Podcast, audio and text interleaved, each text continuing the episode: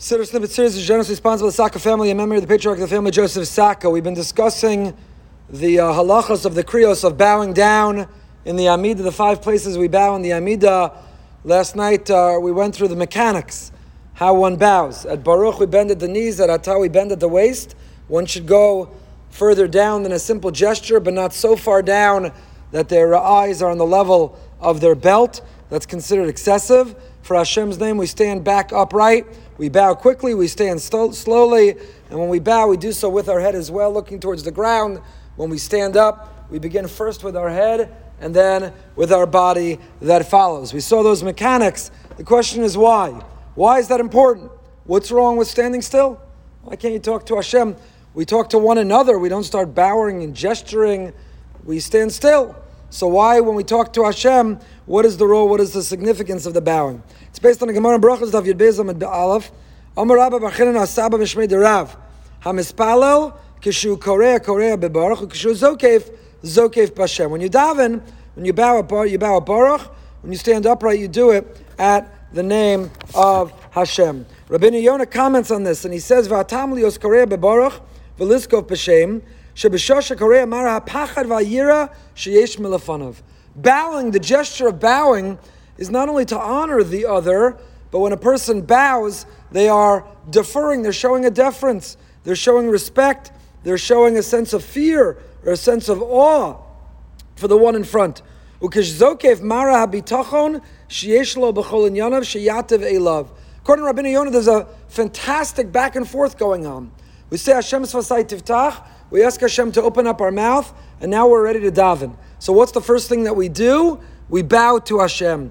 We show, I'm afraid of you, I'm nothing. I recoil, I shrink, I defer to you, I concede to you, I submit to you, I'm nothing. Once we submit to Hashem, we realize that if we have bitachon, if we trust Him, if we submit to Him, then we can have the faith in Him to confront whatever is going to come our way. So, with what do we stand upright?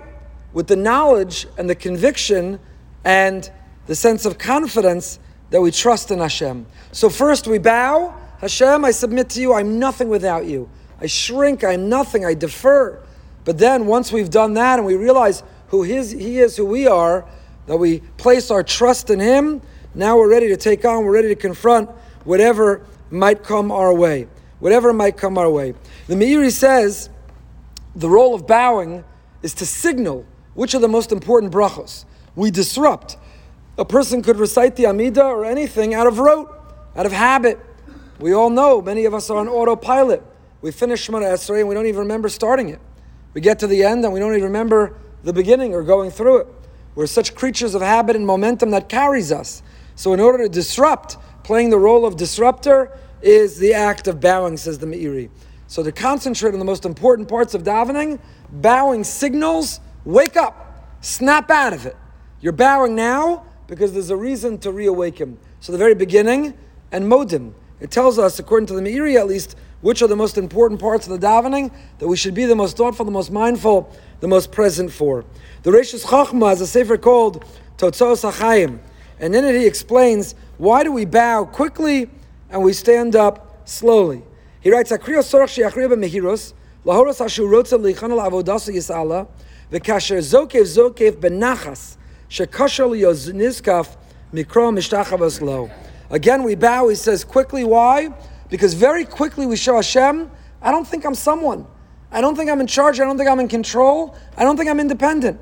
I bow quickly in order to show you right away. I know my place. I'm makiras makomi. I know who I am vis-a-vis you. That you're in charge. And we stand up slowly in order to show, sort of the opposite of Rabbeinu Yonah, in order to show that we hesitate to leave that position. We wish we could permanently maintain the position of submission to you, Hashem, of bowing down. But alas, we have the rest of the Amidah to say, and we have to get on with our lives, and we would all have bad backs. So we bow quickly, but we rise slowly in order to show, in order to be able to uh, affirm that we wish we could remain in that, in that position. He says, why the spine? Shulchan Aruch, we mentioned, Tachlas, Shulchan Aruch says, when a person bows, the vertebrae should pop. Not literally, but vertebrae should extend themselves. Why? Why are we referencing the vertebrae of the spine in the context of bowing at the beginning of the Amida? So the Rish Chachma says that we know that we need the spine to be functioning in order to live. The brain, the brain stem, the spine activity is what sends the signal to the entire body to truly be alive. It's a big discussion, a big debate in halacha, the definition of life, the definition of death. But when the brain stem, when the spine is severed, then it's possible, according to many, we're not even alive. The chut hashidra, when a person doesn't have spinal activity, you're a treifa, halachically defined as a treifa. So we, so to say, make contact with our spine. We remember the significance of the spine of the vertebrae in order to remember who's the source of life. Why are we able to spontaneously breathe? Why is our heart beating in our chest? Why does our brain still have activity? All because of you, Hashem. All because of you. There are people who don't wake up. There are people who are horrific, terrible accidents, chas v'shalom, who have kinds of viruses and diseases that attack the body in such a way that it's no longer functional, it's no longer alive. So when we bow, what we're essentially doing at the beginning of the Amidah, says the Reishis Chachma, we are affirming life. Hashem, I'm not standing in front of you as some lifeless, dead being. I'm alive, and I'm vibrant, and I'm dynamic, and I'm so grateful for life. I'm bowing down to you and making contact and counting my vertebrae. I am in touch with and aware of my spine, my brainstem, because I know Hashem, it all comes from you. And I express that gratitude when I quickly submit to you by bowing and slowly stand up because it's hard to get up because I want to remain in that position. I want to feel your embrace. I want to continue to defer and to submit to you. Tomorrow night we'll finish up with a couple more explanations, some of the beauty and deeper meaning of bowing.